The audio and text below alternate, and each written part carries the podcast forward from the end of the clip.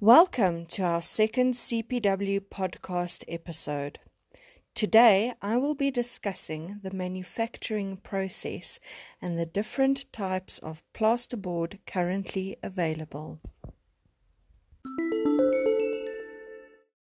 Ceiling and Partition Warehouse was established in April 2002 by Tom Bunch, James Jennings, Saint Gobain, and other minority shareholders. Tom Bunch and James Jennings were well experienced in the ceiling and partition industry, having started and grown Insulations Unlimited, which became McSteel Interior Systems, then Lafarge Gypsum, now Marley Building Systems.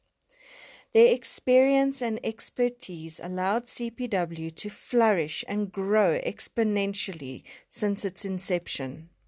CPW has six branches in South Africa, with our head office situated in Dowerglen, Johannesburg.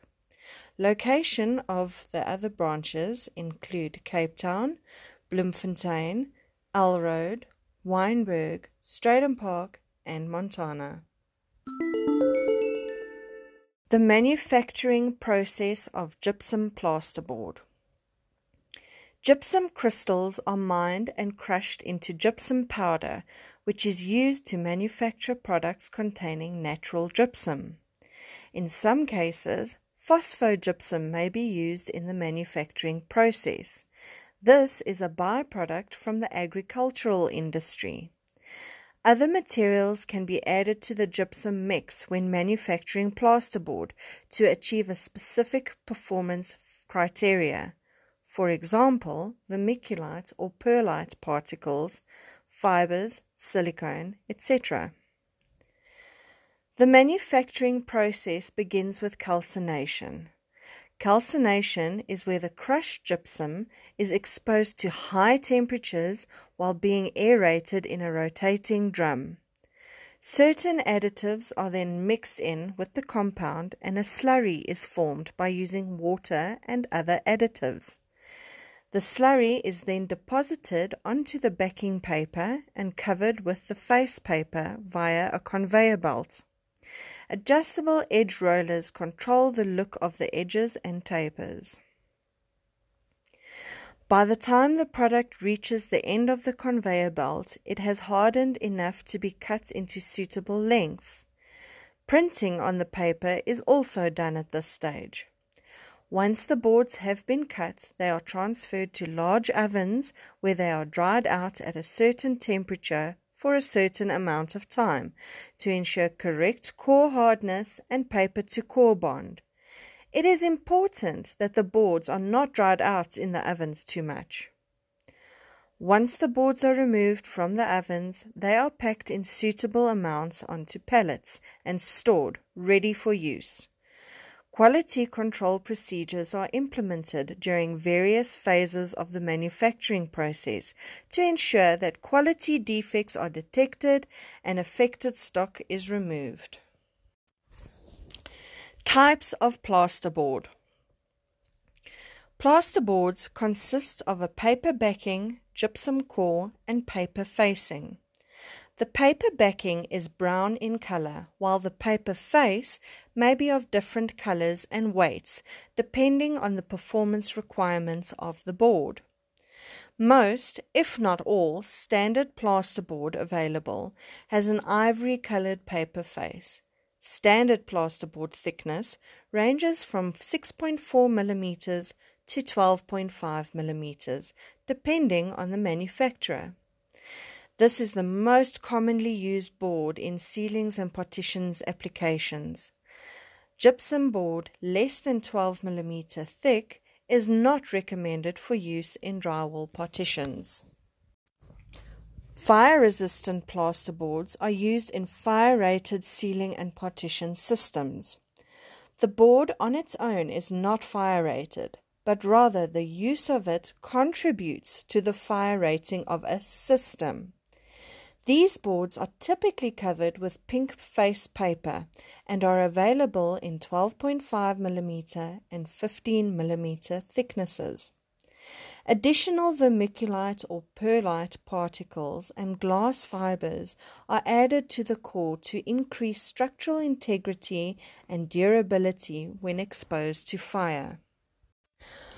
Moisture resistant plasterboard has a green paper facing and is available in 12.5 mm and 15 mm thicknesses. The paper face has a waxy layer and the core has added silicone to add to the moisture resistance. It is typically used in areas that would have a higher risk of water exposure, such as bathrooms.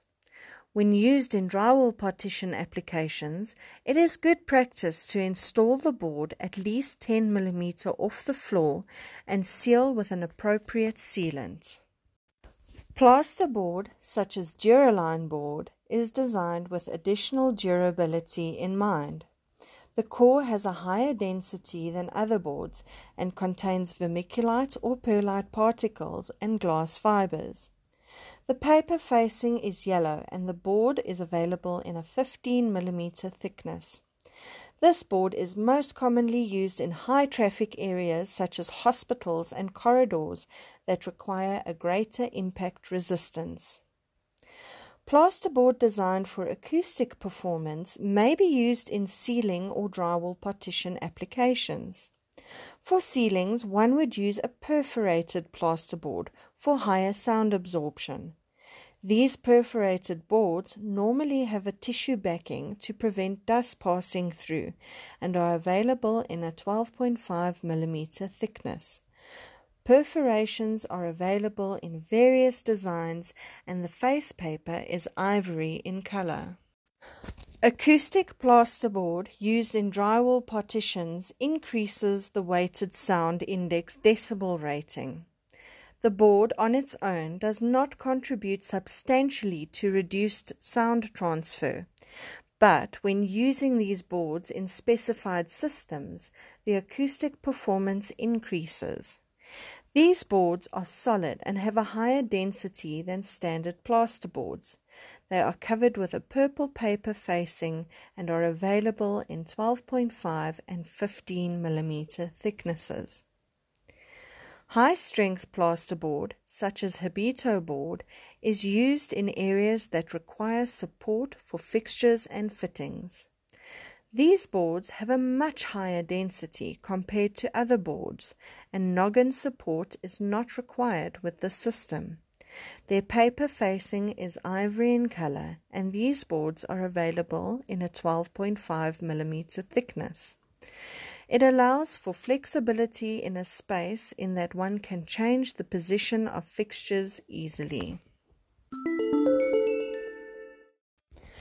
With the variety of plasterboard available today, there are many alternatives to traditional building methods for the built environment that are time and cost efficient.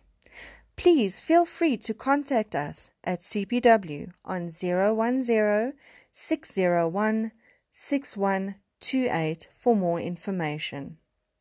Thank you for your time. I hope you enjoyed this episode.